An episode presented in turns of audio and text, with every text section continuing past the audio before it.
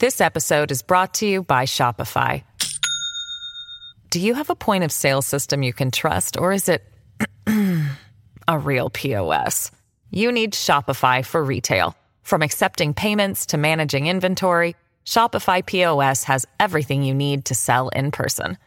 Go to shopify.com slash system, all lowercase, to take your retail business to the next level today. That's shopify.com slash system.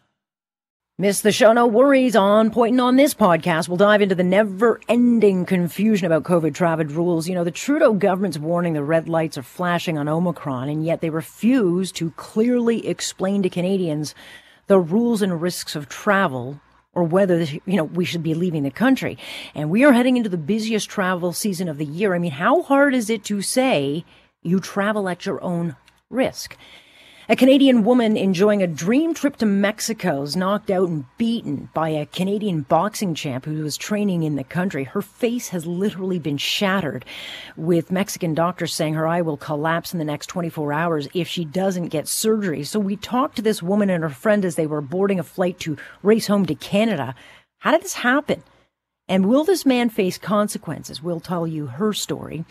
And we'll talk about the passion of a Tiger Cat fan. This 82 year old super fan will take in her 21st Grey Cup while celebrating her 50th anniversary of becoming a Canadian citizen. She arrived alone in Canada and her immediate passion was for the black and gold. And Russia keeps ratcheting up its threats that it'll launch an attack on Ukraine. How much of this is rhetoric? Or is this a real threat? Maybe we should be asking why Vladimir Putin would not attack. It's very obvious NATO's been asleep while Russian troops moved in. And now it seems like the most opportune time for Putin to attack is right now. Let's get talking. Where's my Oscar?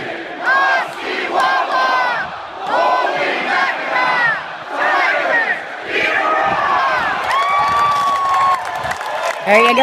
Alex Pearson with you on this Friday, December 10th. Oh, yes, indulge me, please, as we head into the storm before the cup.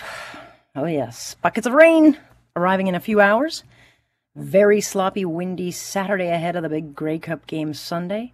The game will be nice. Just getting to it will not be nice at all. I was actually reading Anthony Farnell's tweets, and he said Lake Erie is going to get two meters. It's going to rise two meters. I mean, that's nothing to laugh at. But those are the sounds of my childhood. Oh, yes. It's an exciting weekend if you're a Hamiltonian. And of course, I was listening to my fellow Steeltown colleague, Arlene Bynon, and she is right. I mean, if you grew up in Hamilton, you are just an automatic Ticat fan. You just, it is just a thing. Because we all went as kids. You'd go to the, you'd go to Ivor Wynne, you'd get your soggy hot dog and the soggy fries, and you would hear "I the Tiger," and uh, and that's just kind of how the childhood worked. It was fun. And the last time the Grey Cup was played in Hamilton, I was I mentioned this the other day. I was I was in college. I was working for CHML. I had gotten this amazing part-time job as a cruiser, a cruiser kid, cruiser girl. Me and Adam Oldfield, who you hear on the station. I mean, Adam and I went to school together.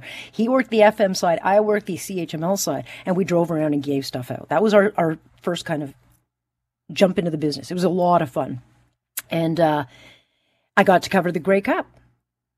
It was like a big moment in my young burgeoning career. It was a really, really fun time because I got to go out and do hits and tell the story, went to all the parties, got to go to the game. And uh, it'll be a lot warmer this time around. 25 years ago, when the the Grey Cup literally just started, and then a blizzard hit. I I just remember being so cold and so because the the Ivor Wynne boxes were not fancy, like they were like cement blocks. It was like a square. It wasn't very big and there was like no carpeting. There was no. It was very cold. I just remember thinking I was in a jail cell, but it was so snowy, and it was very very cold. You couldn't even see the field, but nonetheless, it'll be great. Uh, nice new stadium this time, Tim Hortons Field. You will not feel like you're getting hemorrhoids if it's cold. Actually, it's gonna be warm, so you, you won't even have to worry about that either.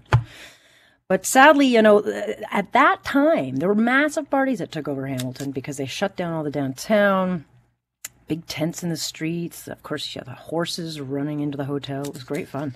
Um, but COVID's the party pooper, so they won't have those big, big, big, huge parties. There'll be some events, but just not as big as they would normally go, which I think is why they gave the games again in two years because Like it's so weird to me that there's been this drought of Grey Cup hosting for Hamilton, and then all of a sudden, you know, 25 years later, you get the games, and then you get it again in two years. So I think they just kind of handed it over to give a little bit of a hey redo because COVID sucks and it's going to ruin the game. But it was fun.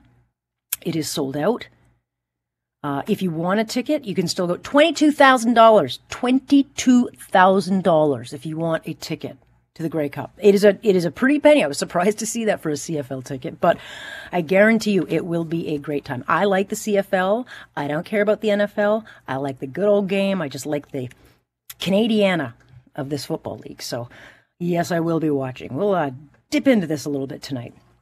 It was one of those days, though. It was very busy today. It was not a busy news day in a good kind of way where I, you know, you get these big blockbuster stories. It was kind of annoying because it was just like little bits and pieces coming out and like COVID numbers are going up. And I don't care about COVID numbers. I don't care about case numbers because I'm so tired of the hysteria.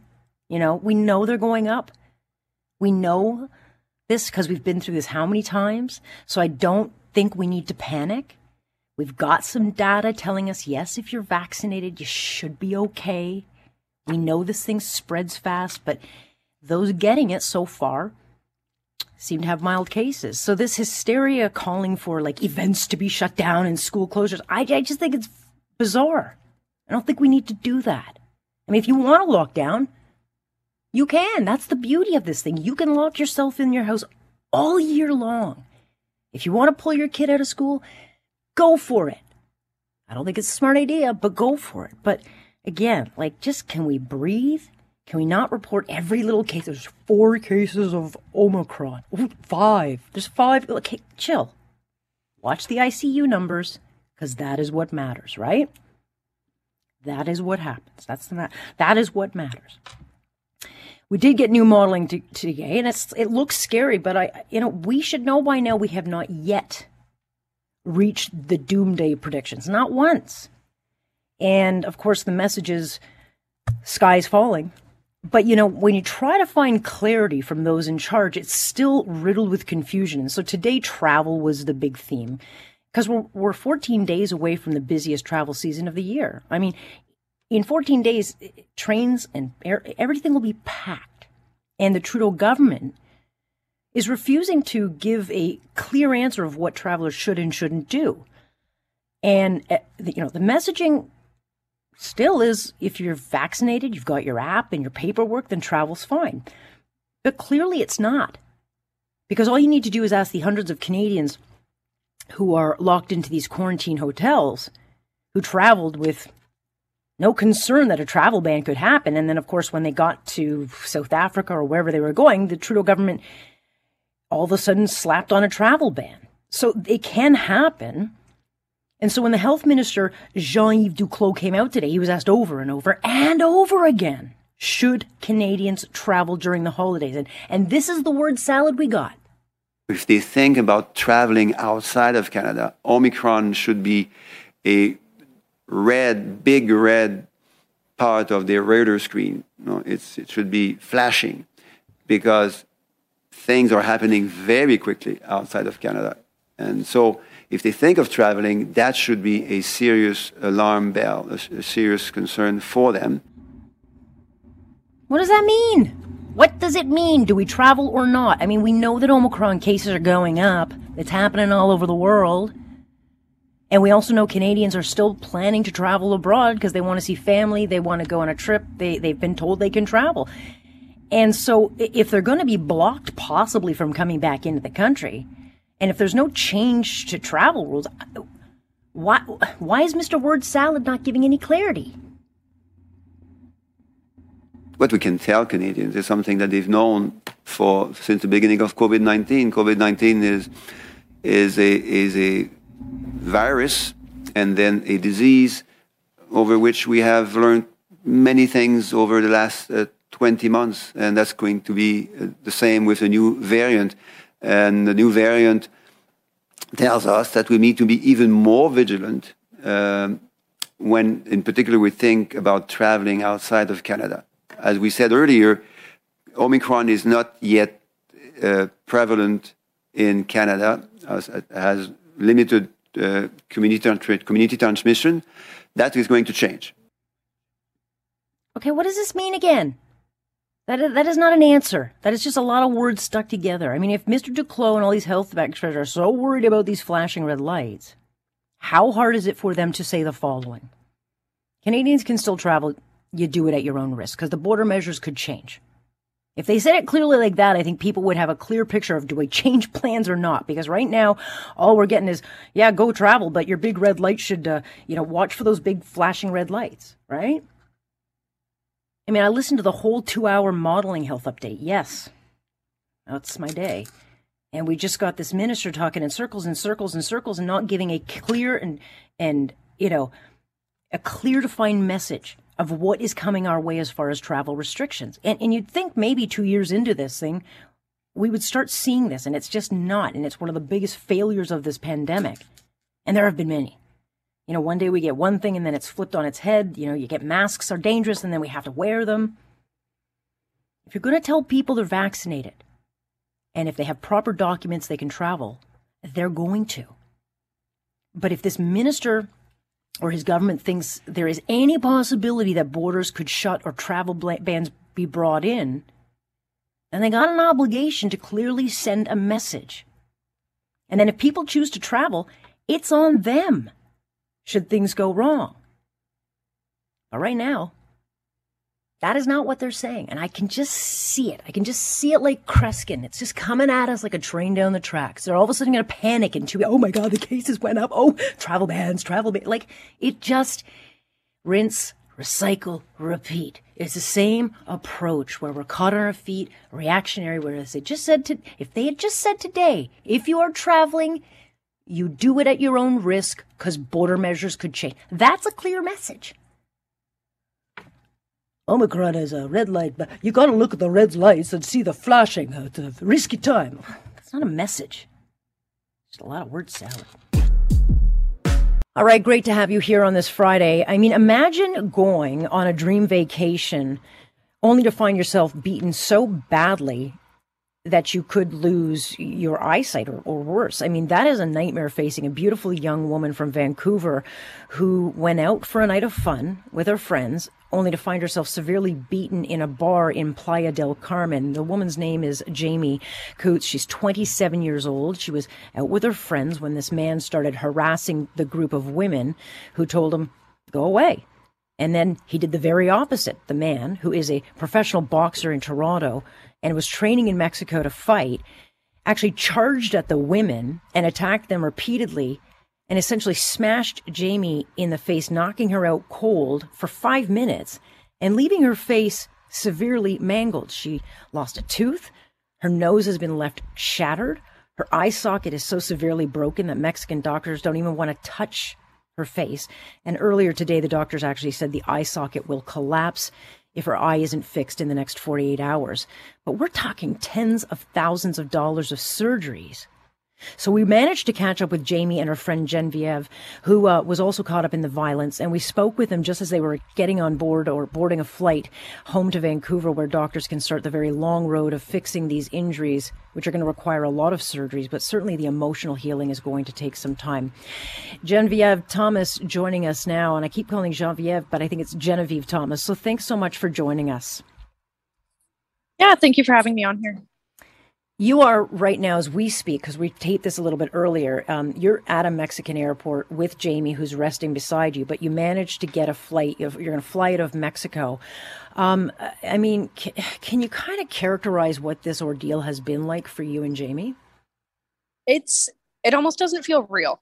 It's just been so crazy and pretty where everywhere something could go wrong, it does. So yeah. it's just been a headache just kind of normally you'd want to stay in Mexico, um, but mm. we just want to come home. okay, so you know you really almost you have to see Jamie's injuries, and I want my listeners to understand. And like until you've seen the X-rays and the damage done to this young woman's face, it's really hard to comprehend. You know what was done to her, but take us back if you can um, to that night of what happened.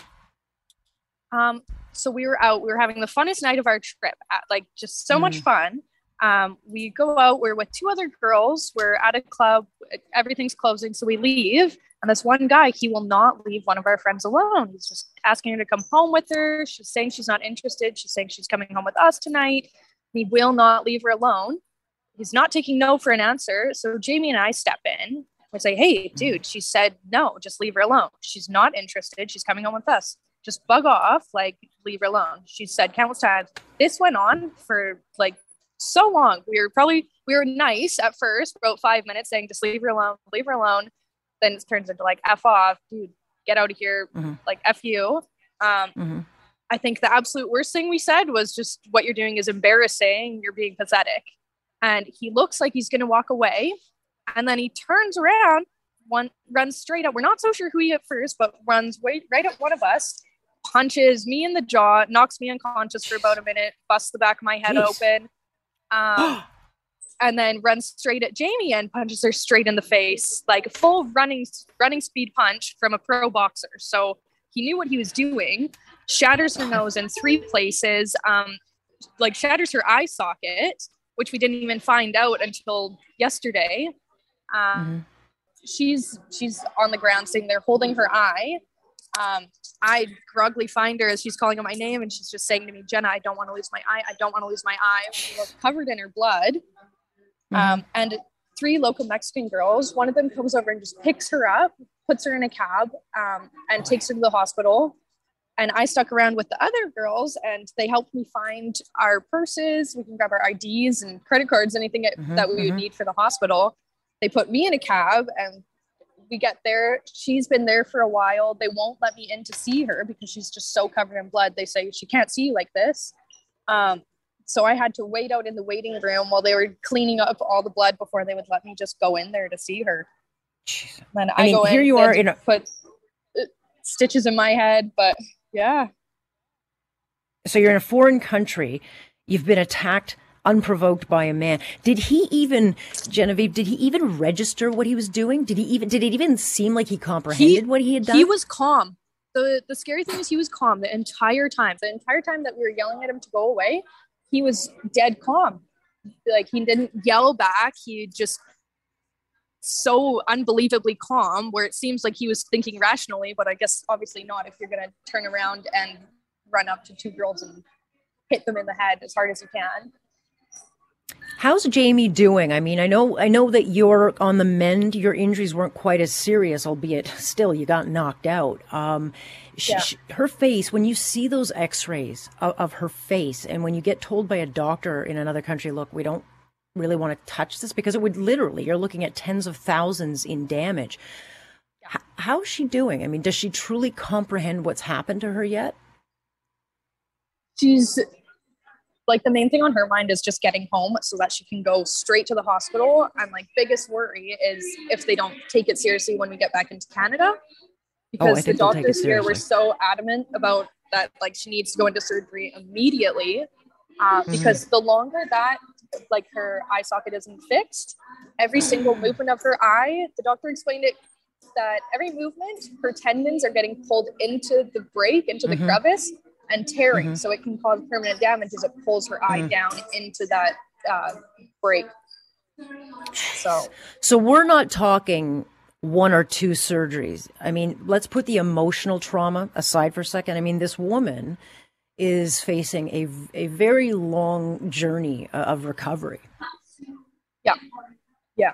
Um, because the doctor wasn't able to re-break her nose into place. It's still kind of loose. The bones are all still loose in her nose because he didn't want to touch it oh after seeing the CT scan of her eye socket. Um, so that's the only lucky part because then they can set that at the same time. So it's not, uh, but we're looking at like fixing it, just like mm-hmm. right now, fixing it so that it's not causing more damage to her eye, um, setting her nose, um, and then of course they're going to have to go back and actually make it look good because right now will just yeah. be like a functional surgery yeah um, her tooth is chipped so she'll need to get that fixed um, mm-hmm. yeah it's going to be a lot of healing mm-hmm. and yeah this whole time the thing that she before we even got the ct scan like she kept saying like my nose doesn't hurt that bad but my eye my eye hurts so much and none of the doctors until the third doctor we saw thought to do a CT scan, and thank God he did. Otherwise, mm-hmm. we never would have known. Jeez, this guy, um, you know, he's he's a trained boxer, lives in Toronto. He was there training for a fight. Did the Mexican authorities was he taken in? Is he charged? Like he was what, taken what's and is he, he still incarcerated? I mean, right. yes, yes. And so, um, what happens now? Have you been told, uh, Genevieve? Like, will will Jamie and you will you have to go back to Mexico? What's going to be going on as far as like justice in this issue? We're sort of waiting to hear that. Um, the whole time we were at the police station, there was definitely a bit of a language barrier. We were lucky yeah. to have um, one local Mexican man that we had met there. He sort of acted as our translator. Mm-hmm. Over two days, we spent almost, I think, 10 hours at the police station, just giving statements and waiting and giving statements again and waiting. Um, but they they were very adamant that they wanted to charge him. So they wanted us there. They wanted us giving our statements because they really wanted to charge him they saw the damage that he had done. Yeah. So, well, I mean, it's enough not, that you were attacked in a foreign country, but that you were attacked by a Canadian in a foreign country is just, uh, it's almost unthinkable.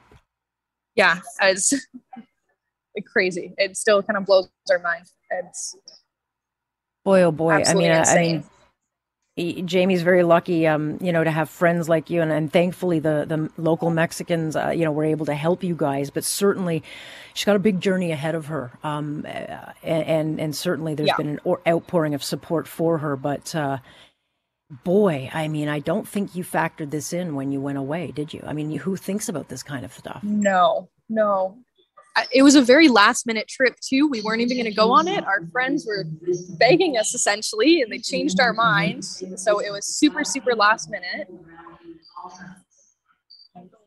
Fun up until that point.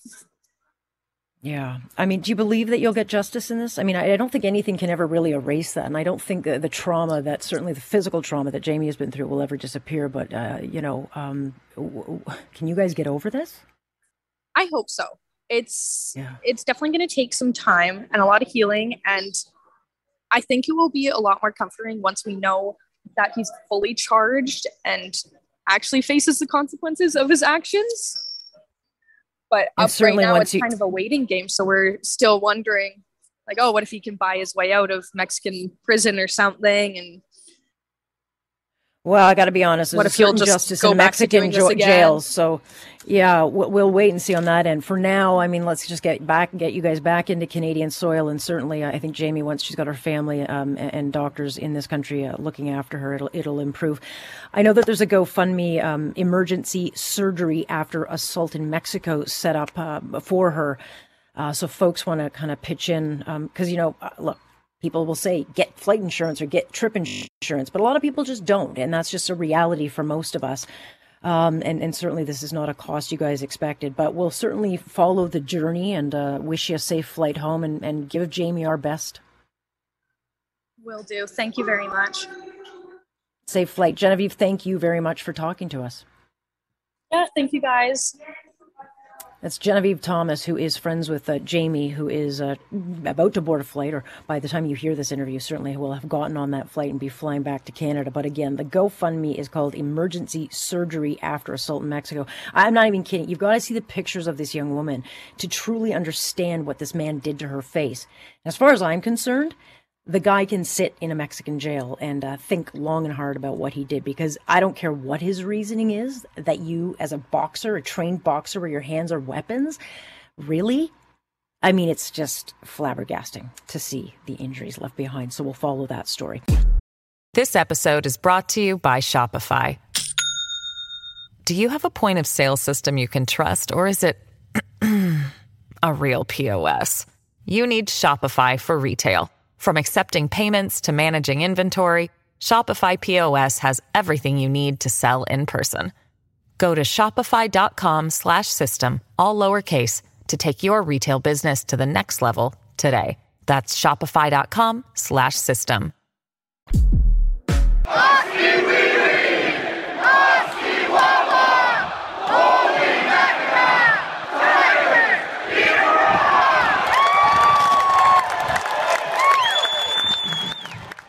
Oh, yes, I do hope that the Tigers will eat Winnipeg raw this weekend. They are the underdog. But you know, it's been 21 years since the Tiger Cats won a championship game. It was 1999, the last time we got to celebrate. So they've got a chance to win against Winnipeg. Uh, of course, they spoiled our fun back in 2019 when they crushed us 13 to 12. But now we're on home turf, turf. And while the Bombers had a better season, I think we have more heart. And this is a sold out game. 25,000 people will be in the stands cheering on the Tiger Cats, including a super fan who has now taken in 21 Grey Cup games. And this 82 year old will celebrate the big game at Tim Hortons Field, which will also mark the 50th anniversary of when her kids finally landed in Canada from Trinidad.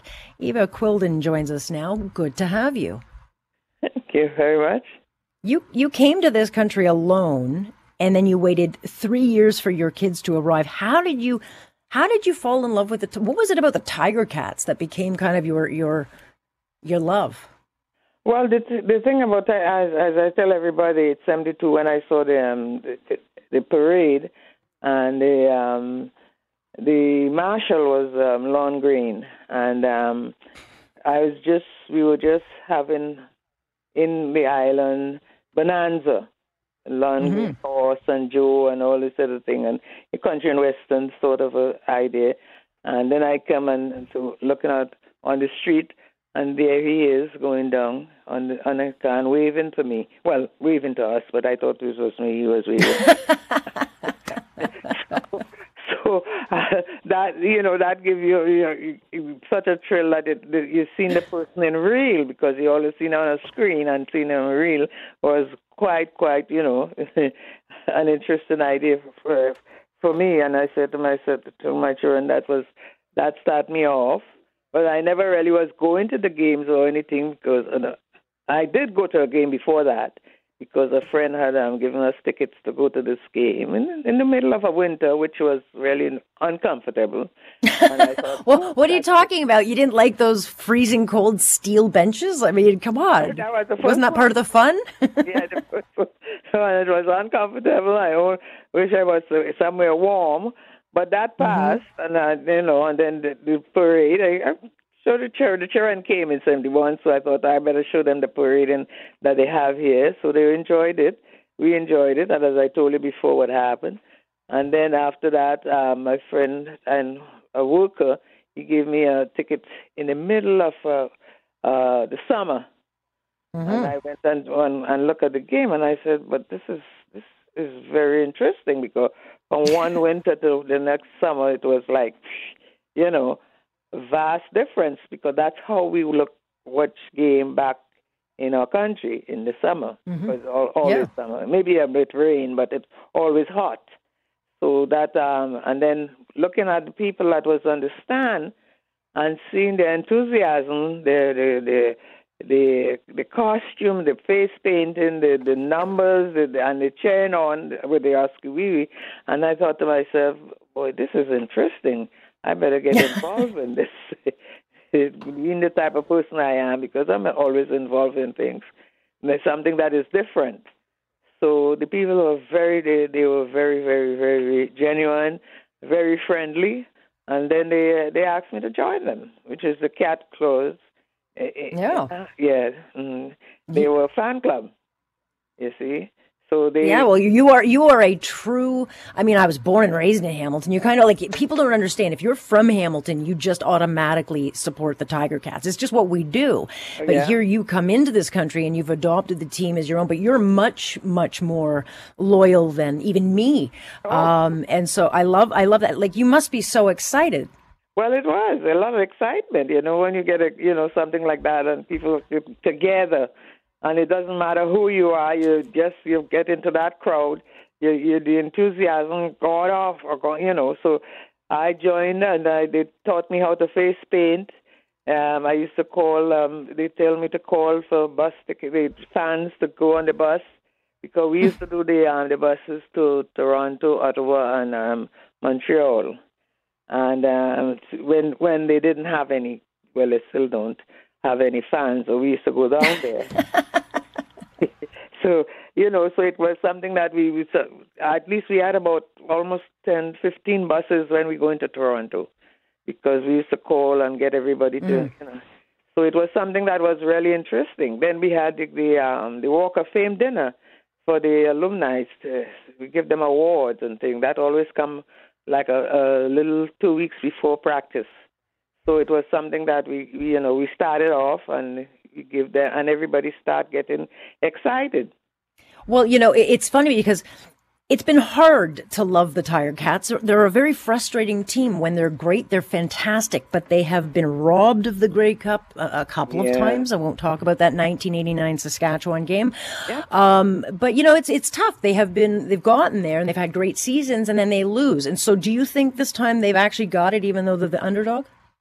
Do I think what they're going to? Do you think they're going to win this game? Do you think they've got what it takes? I'm my fingers crossed because last the last interview I had for the last um, not the 19, and they say um, we were all gung ho because they mm-hmm. won all the different um, you know accolades, they win awards and everything, and we say oh this is it, and then went downhill.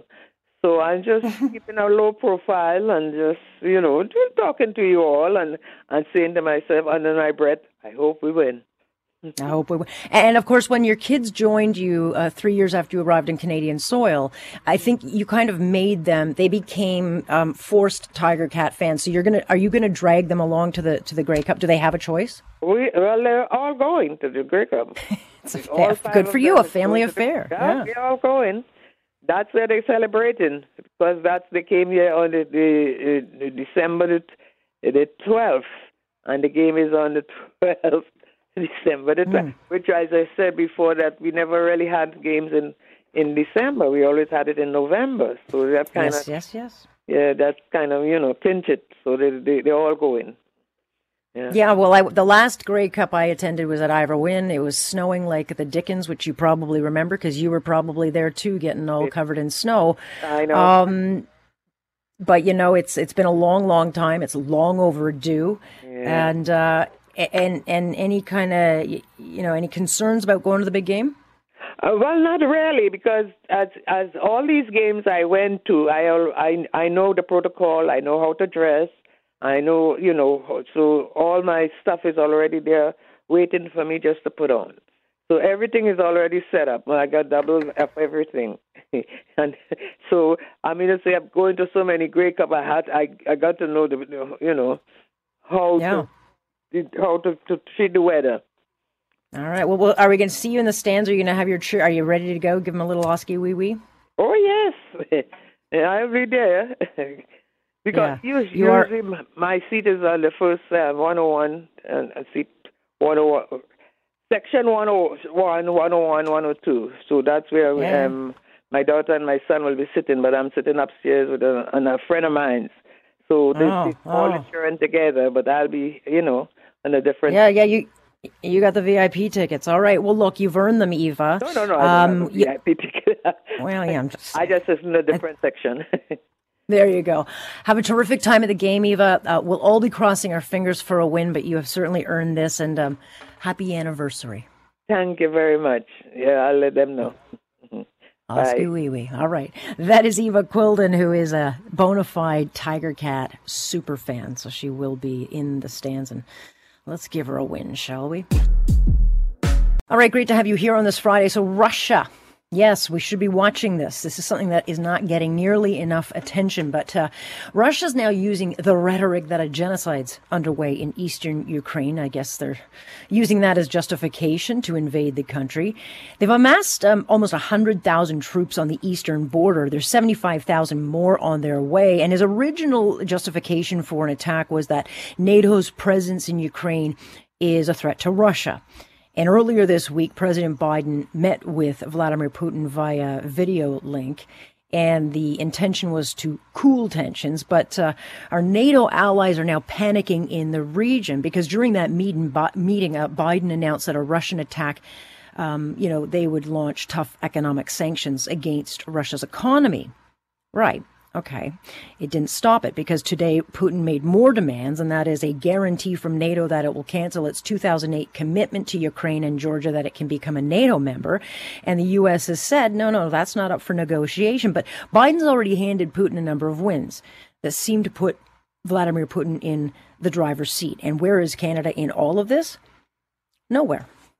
Zero not even paying attention. Marcus Kolga, Senior Fellow at Macdonald Laurier Institute, founder of Disinfo Watch, and of course, an expert on all things Russia. Good to have you. Always a joy to be on with you, Alex. So you you have been watching this for a while, but we seem to be kind of at this point where we could be uh, seeing uh, Russia launch this attack within the next couple of weeks. I think a lot of people are just shrugging their shoulders here, and they look at this as just Russia spouting off rhetoric. And you say what? Uh, well, you know, I, I may have thought that as well a few weeks ago, but you know, as you mentioned, uh, you know, there's, you know, every time we give this guy an inch, he takes a mile, and he just keeps on going. He keeps on pushing. Um, the fact that he seems to be desperately seeking some justification to go to war. You know, now he's um, you know, before it was this that that Russia was a victim of NATO imperialism, that NATO was surrounding Russia, which is complete and utter nonsense. Um, the fact that he's now claiming that there's some sort of a, a genocide going on in parts of the of the Ukraine that his own separatist uh, Russian-backed terrorists uh, control, um, you know, it, it smells like he's itching for for a fight, um, and it wouldn't surprise me um, if he uh, did actually attack uh, eastern Ukraine. Um, this is the, the part of the country that's been pretty much under the control of these same Russian terrorists uh, since around 2014. And there's been a low sort of simmering conflict that's been going on there. Um, the Russian government keeps on supplying troops to these people, um, you know, surface air missiles, artillery, um, small arms, and they've, they've, there's been shelling that's pretty much been going on every single day from the Russian side onto the Ukrainian side. And mm-hmm. um, you know, uh, Joe Biden as well. I mean, there's there's some reports. Um, they're they're a little bit unverified, but there was some reports yesterday that uh, he would be when he talked to uh, Ukrainian President Zelensky. That he had suggested to Zelensky that um, they might Ukraine may have to accept ceding territory in eastern Ukraine, giving it autonomy, which is a clear signal that you know, once it becomes autonomous, you know that Putin's going to move in. So it looks like, you know, Biden's positioning himself to basically give away that chunk of eastern Ukraine at this point, and and Russia may use this opportunity in the coming weeks to, in fact, move troops in there, move move their artillery, move their tanks in there, and and annex that portion of eastern Ukraine.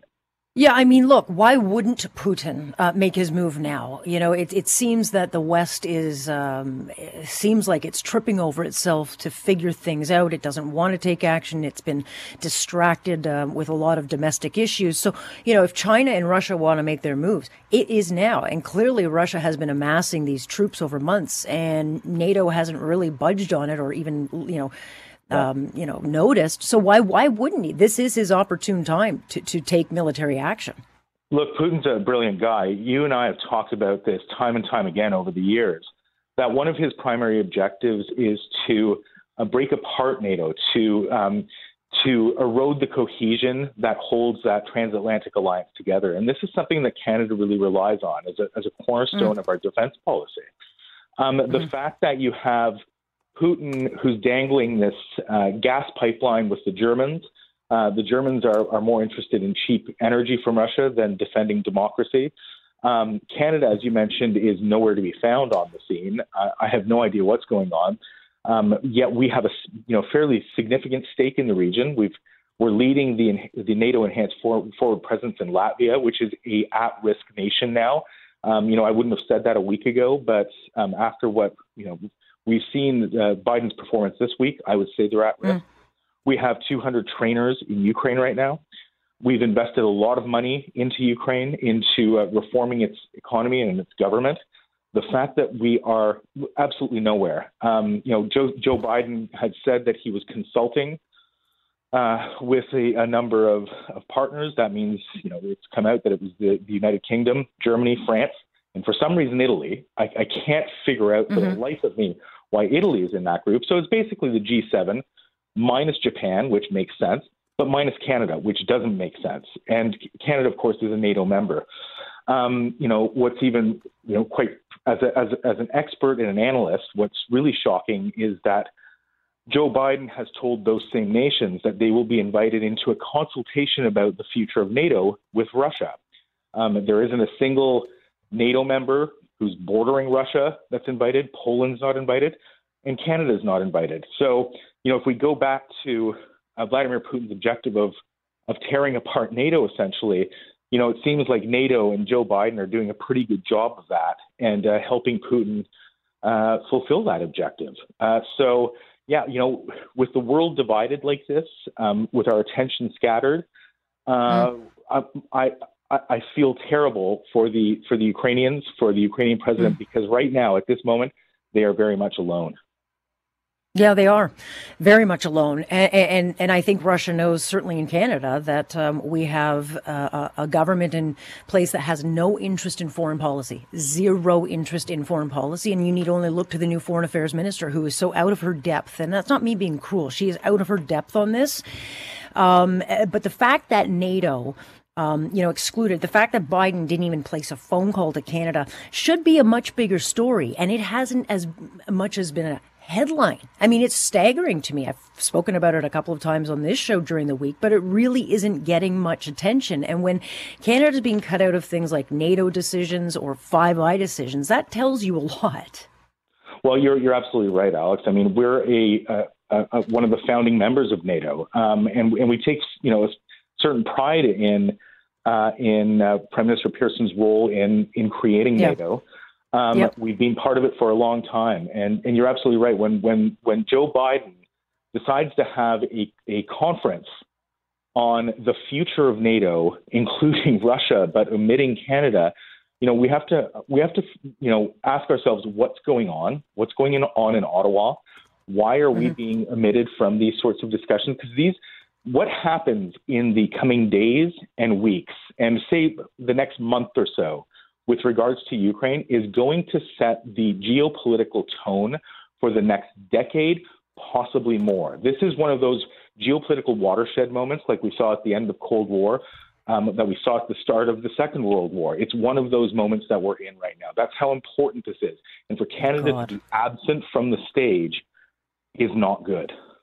Well, we, we essentially have someone in charge who is even weaker than, than Chamberlain was. That, that's a scary thought. Well, um, you know, I've heard a lot of comparisons like that from very senior officials in Central and Eastern Europe. These people are worried.